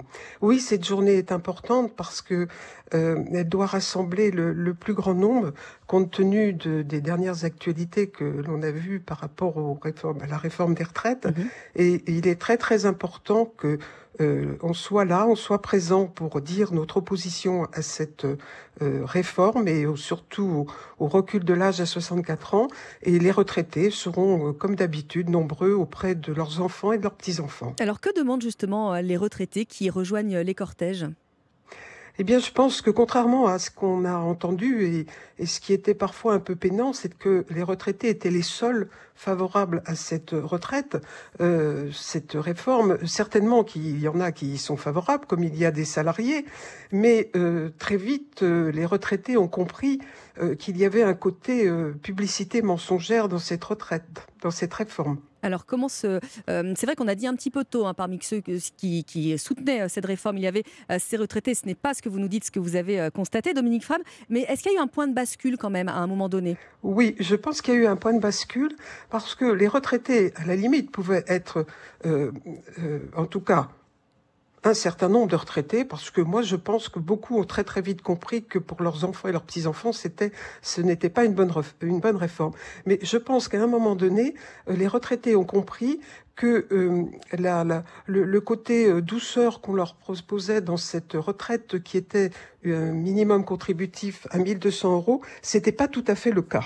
Alors justement, on a vu que cet exécu- exécutif euh, expliquait euh, sa réforme et qu'au fur et à mesure, euh, moins le- les Français adhéraient au projet. Cet exemple que vous citez, il est très concret, ces fameux 1200 euros. Est-ce que vous savez, vous, Dominique Fabre, au final, puisqu'on en a beaucoup parlé, combien de personnes les toucheraient? Écoutez, moi, je m'en remettrai aux, chiffres qui ont été donnés, qui sont des fourchettes pour certains, mais on sait que sur les futurs retraités concernés, euh, on, on envisage environ 800 000 euh, retraités euh, concernés. Euh, ce ne serait que 200 000 euros euh, de 200, euh, pardon, 20 000 d'entre eux, excusez-moi, 20 000 d'entre eux qui seraient concernés. euh, soit un maximum de 2,5%. Donc vous voyez déjà ça réduit euh, euh, ça réduit le côté positif. Euh, et puis si, si on va un petit peu plus loin, euh, 200 000 de ces retraités percevraient une revalorisation entre 0 et 100 euros parce que cette revalorisation est calculée également en fonction de l'éventuelle retraite complémentaire qu'ils auraient. Donc ça joue. Et puis euh, 10 000 et 40 000, alors là la fourchette est un peu plus grande, mais disons que 40 000 maximum auraient une revalorisation complète de 100 euros. Donc, euh, vous voyez qu'on on est loin, euh, de, euh, de, de, de ce que l'on annonçait. Et euh, nous, on s'en est aperçu très très vite. hein. Euh, moi, j'ai la chance d'avoir des, des, des militants euh, très techniques euh, Ouais. sur le sujet, très pointus. Et dès le mois de décembre, nous avions soulevé la problématique que ça que ça imposait, parce que il faut savoir que dans le calcul du minimum contributif, les périodes de chômage, de maladie, d'invalidité ou d'accident du travail ne sont pas pris en compte dans les trimestres cotisés. Hein et, et en plus, on s'est aperçu aussi très vite que les femmes euh, étaient, étaient touchées euh, par, euh, par, ces, par cette retraite et que, euh, a fortiori, quand elles seront à la retraite, elles seront encore plus touchées. Compte tenu des inégalités qu'il y a, vous savez, on dit toujours, nous, que la retraite est le miroir grossissant des inégalités qui existent entre hommes et femmes au moment où ils sont salariés. Avec euh, des pensions euh, qui sont euh, bien inférieures chez les femmes retraitées. Comment traduisez-vous cette solidarité intergénérationnelle aujourd'hui dans les cortèges, Dominique Fabre? Eh bien, enfin, en tout cas, autour de moi. Alors, c'est vrai que je suis dans un, dans un environnement militant, mais pas que. Euh, c'est que euh, moi, j'ai fait partie des retraités euh, qui ont pu partir à 60 ans. Certains euh, de ceux qui sont autour de moi ont pu partir à 62 ans. Et euh, moi, j'ai un, un regard interprofessionnel des retraités. C'est-à-dire que j'ai aussi bien euh, des, des retraités qui ont été ouvriers, qui ont été cadres, qui ont été dans le tertiaire. Et on voit bien que en fonction de l'activité euh, professionnelle des, des retraités, ils arrivent à l'âge de la retraite pas forcément dans le même état de santé. Et donc, euh, certains, euh, certains métiers et euh, les métiers les plus compliqués, les plus difficiles et, moins, et les moins rémunérés, de surcroît, souvent, euh, vont être les plus touchés. Et quand j'entends, euh, moi je, je viens du, du milieu de la santé, euh, quand j'entends les infirmières, les aides-soignantes, euh, dans, dans les écoles, quand j'entends les anciennes institutrices euh, qui étaient en maternelle dire euh, il faut aller jusqu'à 64 ans, euh, pour, euh, pour, pour eux, c'était, euh, si c'était à faire, ce serait quelque chose de, de, de difficile, euh, de difficile pour eux, mais de difficile pour la qualité du travail qu'ils apporteraient. Alors vous, à la CFDT euh, retraité, est-ce que vous dites, comme Laurent Berger, qu'il faut tenir, quelle que soit l'issue, que la loi Ah oui. passe au Ah, Parlement ou pas Il faut tenir, c'est le moment? Ah, il faut tenir, il faut tenir, il ne faut rien lâcher. Euh, je, je pense que, bon, je, la, la, la- la- l'intersyndicale euh, va, va continuer à, à, à, à travailler, travailler, et, mhm. et, et à- à présenter les nouvelles, euh, les nouvelles revendications et surtout les nouvelles actions. Mais euh, pour le moment, euh, nous sommes encore euh, dans une perspective euh, de, de dire qu'il faut absolument continuer, que rien n'est jamais perdu. Contrairement à ce qu'on pourrait, euh, ce qu'on veut nous faire croire, les Français ne sont pas résignés. hein. Euh, je pense que encore aujourd'hui, il y aura du monde dans la rue. J'espère que les retraités seront encore très nombreux, comme ils étaient avant, et euh, on agira par étape, étape par étape. Nous serons présents également mercredi prochain dans la rue. Et nous vous remercions, euh, Dominique Fabre, d'être venu nous parler euh, des retraités ce matin dans les cortèges, dans cette mobilisation. Vous êtes, je le rappelle, secrétaire général CFDT retraité. Merci à vous. Europe 1 matin week-end. Lénaïque Monnier. 7h18 sur Europe 1, l'heure du journal permanent Clotilde Dumais. Pas de rencontre prévue avec les syndicats qui lui demandaient de les recevoir en urgence. Emmanuel Macron dit vouloir préserver le temps parlementaire. Les sénateurs terminent l'examen de la réforme des retraites alors qu'une septième journée de mobilisation contre la réforme est prévue aujourd'hui. Li Qiang, c'est le nom du nouveau Premier ministre chinois qui vient d'être désigné par le Parlement. À 63 ans, il est considéré comme l'un des hommes les plus proches de Xi Jinping, le président de la Chine, qui a lui obtenu un troisième mandat de 5 ans. Cela pourrait révolutionner l'industrie du lancement spatial. Une fusée imprimée en 3D doit décoller depuis Cap Canaveral en Floride aujourd'hui. Un premier vol qui permettrait de prouver que l'engin peut résister à la pression d'un décollage et de récupérer des données pour mieux développer ces fusées moins chères et plus faciles à fabriquer. Merci beaucoup Clotilde, il est 7h19 sur Europe 1. Dans un instant, c'est la note secrète qui vous attend de Fabrice Lafitte ce matin. Le téléphone pleure, Claude François. Europe 1 matin, week-end. La note secrète avec vous, Fabrice Lafitte, comme tous les samedis matins sur Europe 1. Bonjour. Bonjour Lénaïque. Alors, samedi 11 mars 1978, il est un peu plus de 15 heures sur Europe 1. Et voilà ce qu'entendent les auditeurs, un flash spécial avec Pierre Lescure. Claude François est mort au milieu de l'après-midi dans son appartement parisien du boulevard Excellence, dans le 16e arrondissement. Un accident absurde dans sa salle de bain. Claude François s'est électrocuté en voulant changer une ampoule électrique. Europe 1 est donc la première radio à donner cette triste information. C'est un pompier présent dans l'appartement duplex parisien de Claude François qui appelle le téléphone rouge d'Europe 1. Revenons quatre ans auparavant, en mars 1974, lorsque Gérard Louvain, qui travaille pour Claude François, écoute les disques que le chanteur se fait envoyer chaque semaine depuis les États-Unis. Il retient une phase B intitulée Téléphone Call. Tina, let me talk to your mommy. Cette chanson country américaine est interprétée par George Jones, Tammy Wynette et Tina Bird, sa fille, alors âgée de 8 ans.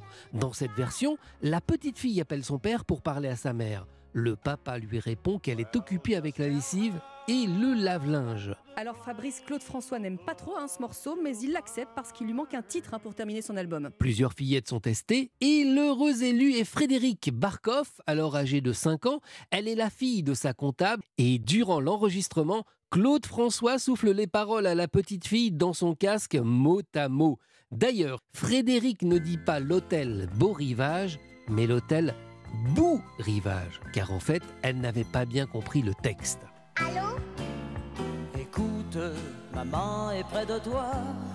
Il faut lui dire, maman, c'est quelqu'un pour toi.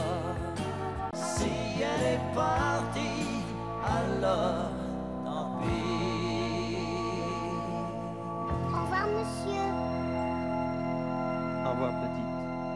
Avec son téléphone pleure, Claude François vend 2 800 000 disques. Il est très content de ce succès. Il convoque Gérard Louvain pour le féliciter de sa trouvaille et lui promet une très belle montre, un cadeau que Gérard Louvain ne recevra jamais. Quel est le programme demain, Fabrice? Shania Twain avec une chanson lénaïque qui pourrait être l'hymne de la Journée internationale des droits des femmes que nous avons célébrée ce mercredi. Et on vous souhaite un très bon samedi, en tout cas sur Europe 1, devant euh, une série. Pourquoi pas, puisque vous le savez, peut-être Europe 1 organise tout le mois de mars un concours. Vous élisez votre série préférée sur europe1.fr ou sur l'application et vous tentez de gagner un week-end VIP à Cannes à l'occasion du festival Cannes Série. Pour jouer, c'est assez simple. hein. Vous envoyez série en majuscule et au pluriel au 7 39 21. La culture est également à l'honneur après euh, le journal Par ici les sorties. Nos bons plans, musique, ciné, BD. On parlera de Mon crime, le dernier François Ozon, de Luz De retour et d'une BD euh, gratinée euh, consacrée à Pierre Lotti. On vous gâte encore ce matin. À tout à l'heure. Europe 1 Matin Week-end. Lénaïque Monnier. Bienvenue à tous sur Europe 1. Il est 7h30, l'heure d'un nouveau journal avec vous, Clément Barguin. Bonjour. Bonjour naïcs, bonjour à tous. J-1 avant la fin des débats sur la réforme des retraites au Sénat. Hier, le ministre du Travail, Olivier Dussopt, a dégagné l'article 44.3 de la Constitution. Il permet d'accélérer les débats et d'imposer un vote unique sur l'ensemble du texte. Décision qui attise encore davantage la colère des syndicats qui appellent à battre le pavé. Septième journée de mobilisation. Jusqu'à 1 million de personnes sont attendues dans les rues. Et puis c'est la plus grosse faillite bancaire aux États-Unis depuis 2008. La Silicon Valley Bank s'effondre. Un léger vent de panique souffle sur les marchés financiers. Votre euh, prochaine demi-heure sur Europe 1, Christophe Bordet nous parle du coworking et juste avant le journal de 8 heures, la photo euh, de Paris Match consacrée à Muriel Robin qui réagit à l'affaire Palmade. Avant tout cela, la tendance météo, Valérie Darmon. De la neige fondue sur Paris, un temps gris et humide au nord, plus doux sur l'arc atlantique et des pluies régulières du sud-ouest au massif central. Et météo complète après le journal. Europe 1. Le gouvernement anesthésie les débats au Sénat sur la réforme des retraites avec le recours à cet article 44.3. Article dégainé hier par le ministre du Travail, Olivier Dussopt, pour accélérer les débats au Sénat et imposer un vote unique sur l'ensemble de la réforme des retraites. Il n'y a donc désormais plus de discussion, Alexandre Chauveau, ni de vote sur la plupart des amendements. Oui, à l'exception de 70 d'entre eux retenus par le gouvernement, les sénateurs ne peuvent plus désormais que présenter leur amendement. Ils ont pour cela deux minutes, à l'issue desquelles il n'y a donc ni vote ni explication de vote. Des débats abrégés, conséquence de l'obstruction de la gauche, justifie Olivier Dussopt. Depuis hier, nous entendons des sénateurs et des sénatrices des groupes de gauche nous expliquer et dire clairement dans l'hémicycle, ça a été dit ce matin par le groupe communiste, que leur seul objectif, c'est de retarder pour empêcher le, le Sénat de se prononcer et de dire sa position sur le texte. Alors concrètement, cela se traduit par une grande majorité d'interventions des sénateurs de gauche, puisque ce sont eux qui ont déposé le plus d'amendements. L'écologiste Guy Benaroche ironise sur la situation en s'adressant à l'hémicycle. Merci d'être resté. Merci à nous d'avoir continué à être présents. Je pense que vous pouvez tous nous remercier de continuer avec opiniâtreté à présenter un certain nombre d'éléments qui auraient dû servir au débat et dont le gouvernement ne tiendra finalement aucun compte. Et alors que les débats touchent bientôt à leur fin, les premières concertations sur la commission mixte paritaire prévue mercredi ont déjà débuté entre le gouvernement et la droite. Alexandre Chauveau du service politique d'Europe 1. Et Emmanuel Macron, lui, souhaite que la réforme puisse aller à son terme au Parlement. Le chef de l'État qui n'a pas proposé de rendez-vous aux syndicats comme il le demandait, de nouvelles manifestations sont prévues aujourd'hui. Après la forte mobilisation de mardi, l'intersyndicale veut continuer à mettre la pression sur le gouvernement dans la rue, mais aussi dans les transports, les raffineries et les centrales de production d'électricité. Céline Verzelletti, secrétaire confédérale de la CGT. Il faut continuer, il faut qu'on soit encore plus nombreux, même si on l'est déjà. D'ailleurs, il y a deux nouvelles journées de mobilisation. Il y a donc le 11 mars, le 15 mars. Il y a dans plein de secteurs professionnels des grèves, des grèves reconductibles. Je pense que voilà, il, de toute manière, on est déterminé, on va continuer. Et il y a de plus en plus de salariés qui s'engagent dans la mobilisation. Quelle que soit euh, la façon dont ils font, hein, d'ailleurs. Mais là, ils proposent un bloc voté au Sénat, si ensuite ils dégainent le 49-3 pour euh, bâcler un peu plus les, les débats euh, au niveau du Sénat et du Parlement, euh, s'ils pensent que c'est en manœuvrant de cette manière qu'il va pouvoir tourner la page, alors là, je crois que c'est une grave erreur politique, par contre. Parce que ça n'aura pas cet effet-là, bien au contraire, parce que là, ça va aggraver la colère euh, de tous ceux qui sont mobilisés aujourd'hui. Propos recueillis par Barthélémy Philippe du service économie d'Europe 1 et la grève se poursuit à la SNCF avec un trafic toujours très perturbé ce week-end. Un TGV sur deux circule, deux TER sur cinq et un intercité sur quatre. La SNCF recommande aux voyageurs qui le peuvent d'annuler ou reporter leur déplacement. 7h34 sur Europe 1, c'est la préoccupation majeure de tous les marchés financiers depuis ces dernières 24 heures, la très mauvaise posture de la Silicon Valley Bank. C'est la deuxième plus grosse faillite bancaire de l'histoire des États-Unis, la plus importante depuis la crise de 2008.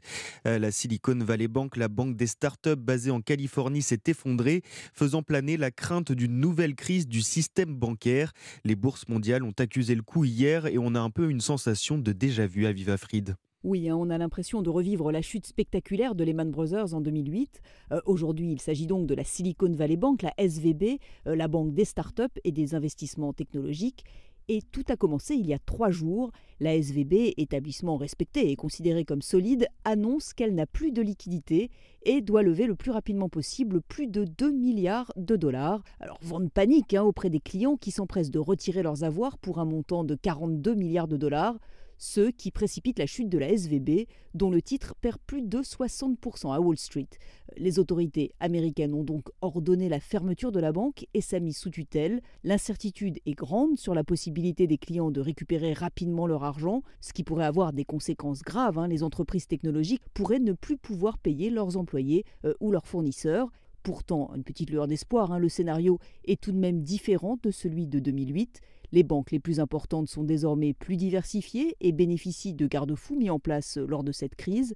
Ce qui leur permet de résister, en tout cas pour le moment. Aviva Fried, la correspondante d'Europe 1 aux États-Unis. Clément, on va terminer ce journal avec euh, du foot et de la Ligue 1. Lyon ne prend qu'un point en ouverture de la 27e journée. Mené 3-1 à 10 minutes du terme, Lyon a arraché l'égalisation face à Lille grâce à un doublé d'Alexandre Lacazette. À la suite de cette 27e journée avec Auxerre qui affronte Rennes à 17h et puis à 21h, le PSG se déplace à Brest. Après son élimination en Ligue des Champions Bayern Munich mais aussi de la Coupe de France, Paris n'a plus qu'un maigre lot de consolation. Le championnat Cyril de la Morinerie. Oui, l'ambiance est pesante au PSG. Le club se raccroche aux branches. Le championnat, qui domine avec 8 points d'avance sur l'OM. Remporter la Ligue 1 pour la 11e fois ne serait pas l'événement du siècle pour un club au compte en banque aussi bien garni. Mais l'entraîneur Christophe Galtier se sent obligé de rappeler des objectifs basiques pour maintenir un niveau d'exigence. Gagner, c'est pas normal. Gagner, c'est difficile. Ce titre-là, certes, nous avons 8 points d'a- d'avance, mais que ça va être un titre où il va falloir se battre jusqu'au bout. C'est un objectif important et il ne faut pas euh, minimiser le fait d'être champion de France. La fébrilité gagne les rangs parisiens avec un déplacement a priori banal à Brest qui devient désormais prioritaire. Le club breton, c'est pourtant l'un des plus petits budgets de Ligue 1. 15 fois moins que le PSG, l'un des plus petits stades du championnat, Francis Leblé, 15 000 places seulement, un effectif sans star. Oui, mais Paris arrive dans le Finistère avec sa cascade de blessés, Marquinhos, Hakimi, Neymar, Kipembe, Mukiele et un gros mal de crâne qu'il aura du mal à soigner. Cyril de la Morinerie du service des sports d'Europe 1. PSG Brest est à suivre en intégralité Brest dans Europe PSG, 1. au stade Brest Francis PSG, vous vrai, en intégralité dans Europe 1 Sport Évidemment. ce soir. Merci Clément, à tout à l'heure. Il est 7h37 sur Europe 1. Alors Valérie Darmon, c'est sérieux? Les- le Var, les Alpes-Maritimes et la Corse sont en, alerte- en alerte orange, vent violent, hein, toujours. Oui, effectivement, même si le vent baisse un petit peu d'intensité Mm. sur le Var et les Alpes-Maritimes, euh, il reste violent sur la montagne corse et les extrémités de l'île avec des rafales jusqu'à 130 km/h et localement euh, plus de 150 hein, sur le Cap Corse et les reliefs les plus exposés, un petit peu moins euh, sur le continent. Sur les Alpes du Nord, la neige tombe au-dessus de 1600 à 1800 mètres d'altitude. Cette limite plus neige qui va s'abaisser dans la journée aux alentours euh, de 1000 mètres. Les hauteurs de neige qui vont devenir importantes avec 80 à 120 cm à 2000 mètres d'altitude et jusqu'à 150 à 2500. Attention au risque d'avalanche. Sur la moitié nord, c'est très nuageux avec de la pluie, de la neige mêlée sur la région parisienne, Normandie, la Champagne et les routes sont verglacées et glissantes du côté des Vosges. Enfin de Brest à Biarritz, il pleut et il pleut fort dans la partie sud jusqu'au Pays Basque. Merci beaucoup Valérie. Laurie Choleva, Stéphanie Loire et Sébastien Bordonave sont à la porte du studio. Ils arrivent avec tous leurs conseils culture. À tout de suite sur Europe 1. Réveillez-vous Informez-vous. Avec Lénaïque Monnier sur Europe 1. Et avec Paris, il est sorti, bien sûr, Laurie Choleva, Sébastien Bordonave et Stéphanie Loire. Bonjour. Le cinéma, c'est avec vous, Laurie, évidemment. Et cette semaine, on va parler du nouveau Ozon. Oui, mon crime. François Ozon adapte une pièce de théâtre de 1930 et en fait euh, une savoureuse comédie policière avec euh, au casting euh, Nadia Tereskiewicz qui a obtenu récemment le César du meilleur espoir pour Les Amandiers et Rebecca Marder.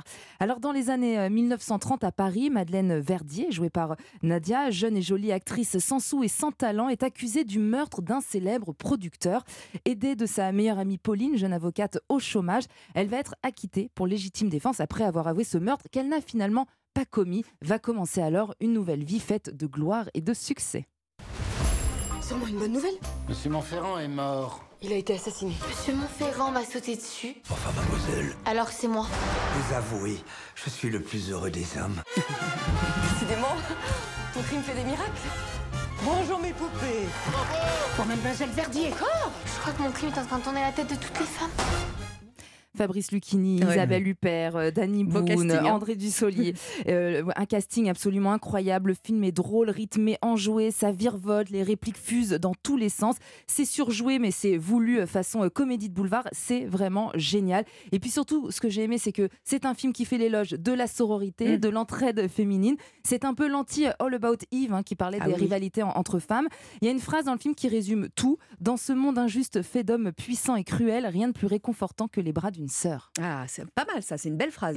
On va aller beaucoup. On va continuer, continuer pardon, Laurie, dans le crime ou plutôt dans le scream. Alors avec un petit peu moins de bienveillance, voilà, vous l'avez très bien fait, hein, dans une ambiance plus sombre, moins enjouée. Effectivement, un nouveau volet de cette saga d'horreur absolument euh, culte. Scream Eh oui, 6 sort enfin au cinéma.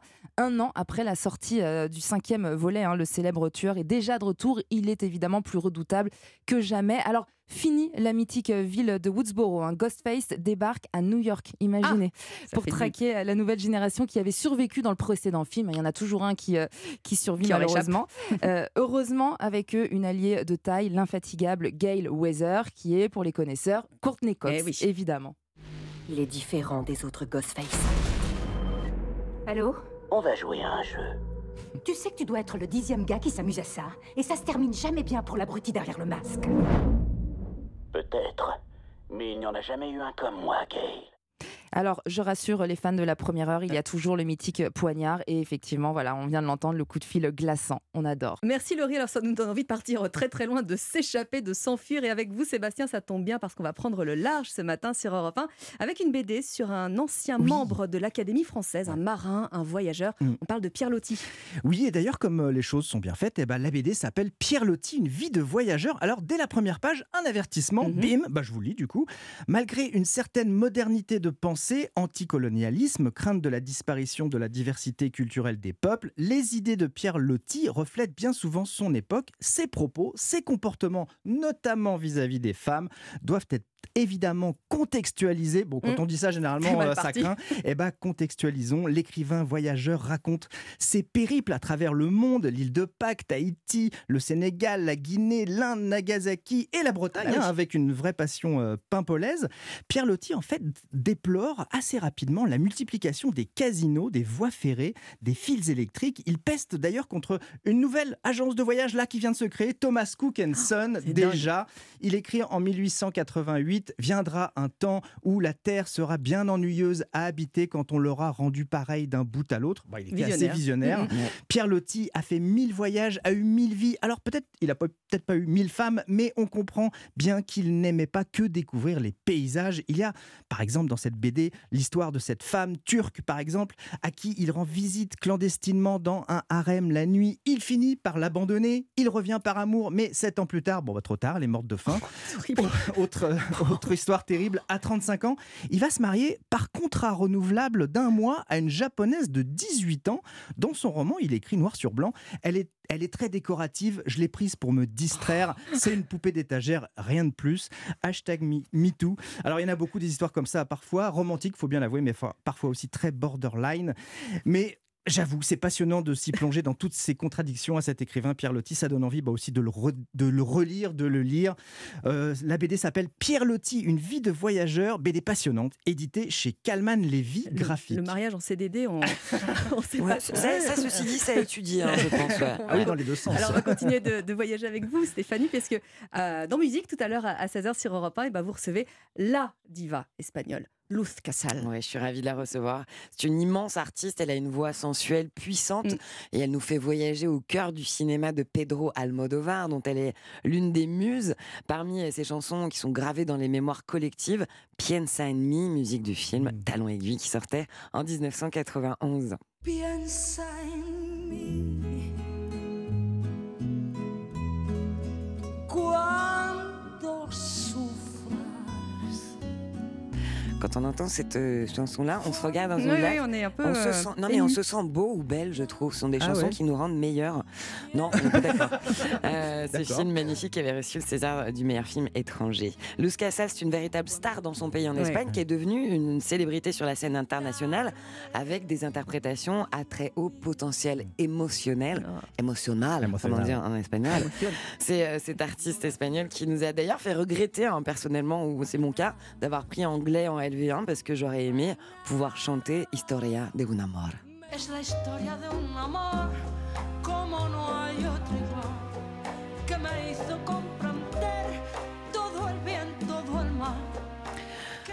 L'icône vivante de la pop espagnole présente un nouvel album qui va sortir bientôt, un disque autobiographique qui est porté par une chanson pleine d'espoir, très solaire, qui s'appelle Hola, ¿qué tal? Qui lui a été inspirée par ses échanges au téléphone avec son public, avec des inconnus pendant le confinement.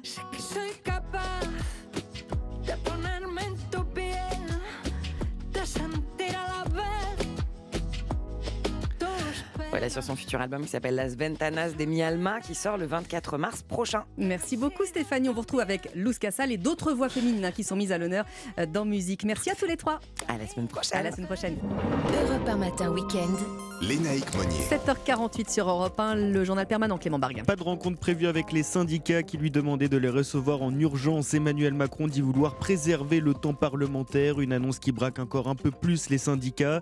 Septième journée de mobilisation contre la réforme des retraites. Jusqu'à un million de personnes sont attendues dans toute la France. Le renseignement territorial s'attend également à des opérations de blocage. Et puis Li Qiang, considéré comme l'un des hommes de confiance les plus proches de Xi Jinping, désigné nouveau Premier ministre de la Chine.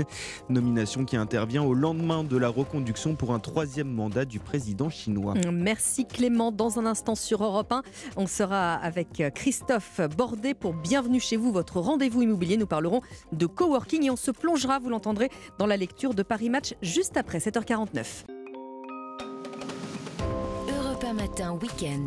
Lénaïque Monnier. Bienvenue chez vous.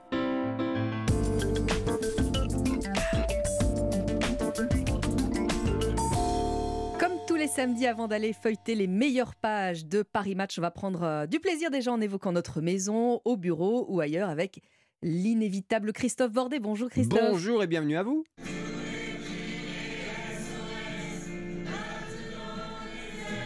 Tiens donc. Non mais je m'explique. hein. C'est- pas moi Pourquoi qui chante. C'est pas Non, moi qui chante. hein. Voilà, parce que moi je chante vraiment faux. Ce que vous entendez là, ce sont des salariés de plusieurs boîtes qui se retrouvent le soir dans leur espace de travail pour se détendre, se rencontrer et ça se termine en chanson. C'est quand même hyper sympa, non Oui, Vous trouvez si pas vous voulez, oui, si, oui, si, On si. pourrait faire ça, Europe 1 Bah, C'est déjà un peu ça. hein, Ah bon? Avec vous. Ah bon, d'accord. Euh, bon, en tout cas, voilà, c'est la folie du coworking. Elle est bien là, Mm. cette folie. Des espaces de travail confortables, communs à plein d'entreprises, des PME, des startups, qui se mélangent, qui ne veulent plus, après les confinements et avec la crise actuelle, se mettre un, un bail sur le dos pour perpète. Non, maintenant, les dirigeants louent à la semaine ou au mois ou au trimestre. Je vais vous donner un chiffre. La fréquentation des coworking, par exemple, chez le premier opérateur du secteur qui s'appelle IWG a progressé, tenez-vous bien, de 45% Ah oui. en ce début d'année comparé à il y a un an. Alors, bon, voilà. euh, bienvenue dans le monde, j'ai envie de dire, du, du travail hybride. hein. Un jour, on travaille à la maison, un autre, on travaille dans un coworking. On est libre, en fait. Mm. C'est- C'est ça qui change tout. Et attention, ne croyez pas que c'est un phénomène qui touche uniquement les, les grandes métropoles ou, ou la capitale. Christophe Burkhardt, directeur général d'IWG France.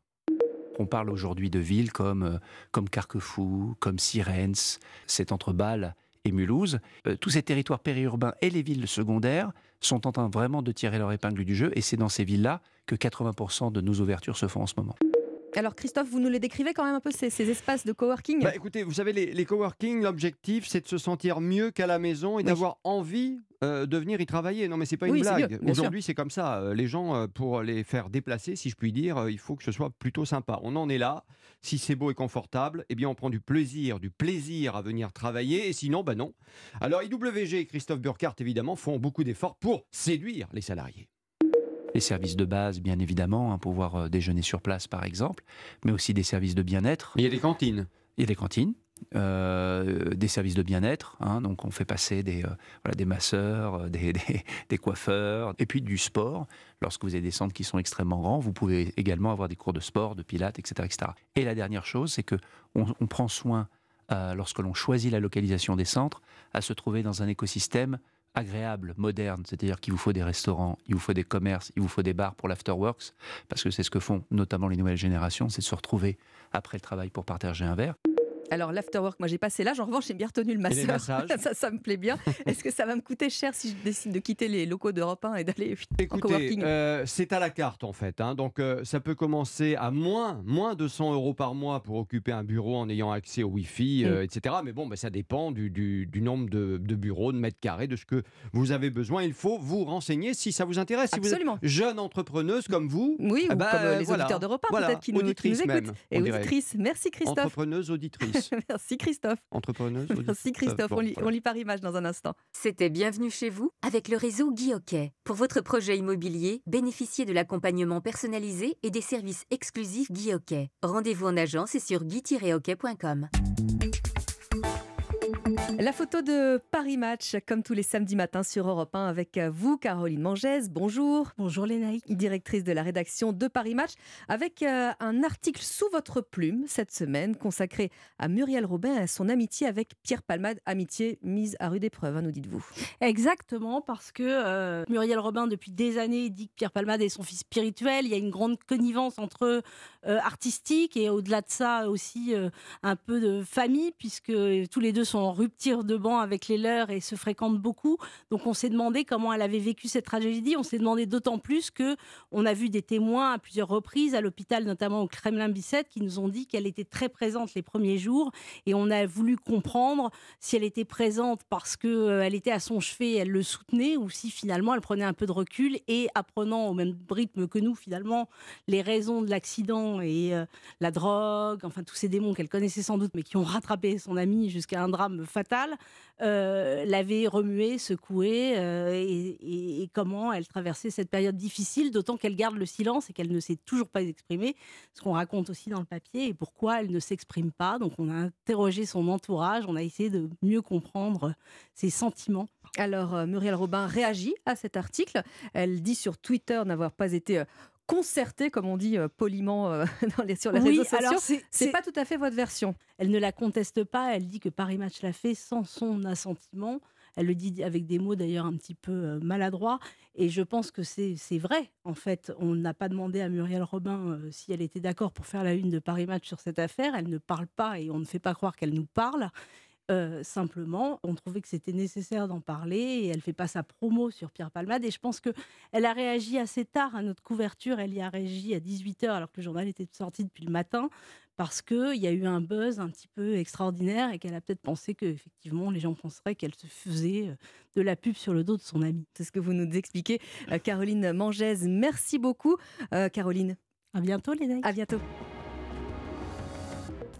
7h58 sur Europe 1, vous restez avec nous dans un instant, le journal de 8h avec le dossier euh, du 8h qui est consacré à cette question, jusqu'où les Français sont prêts à suivre les blocages, les manifestations, jusqu'à quel point est forte la contestation contre la réforme des retraites, on en parle euh, dans un tout petit instant, à tout de suite sur Europe 1. Europe 1.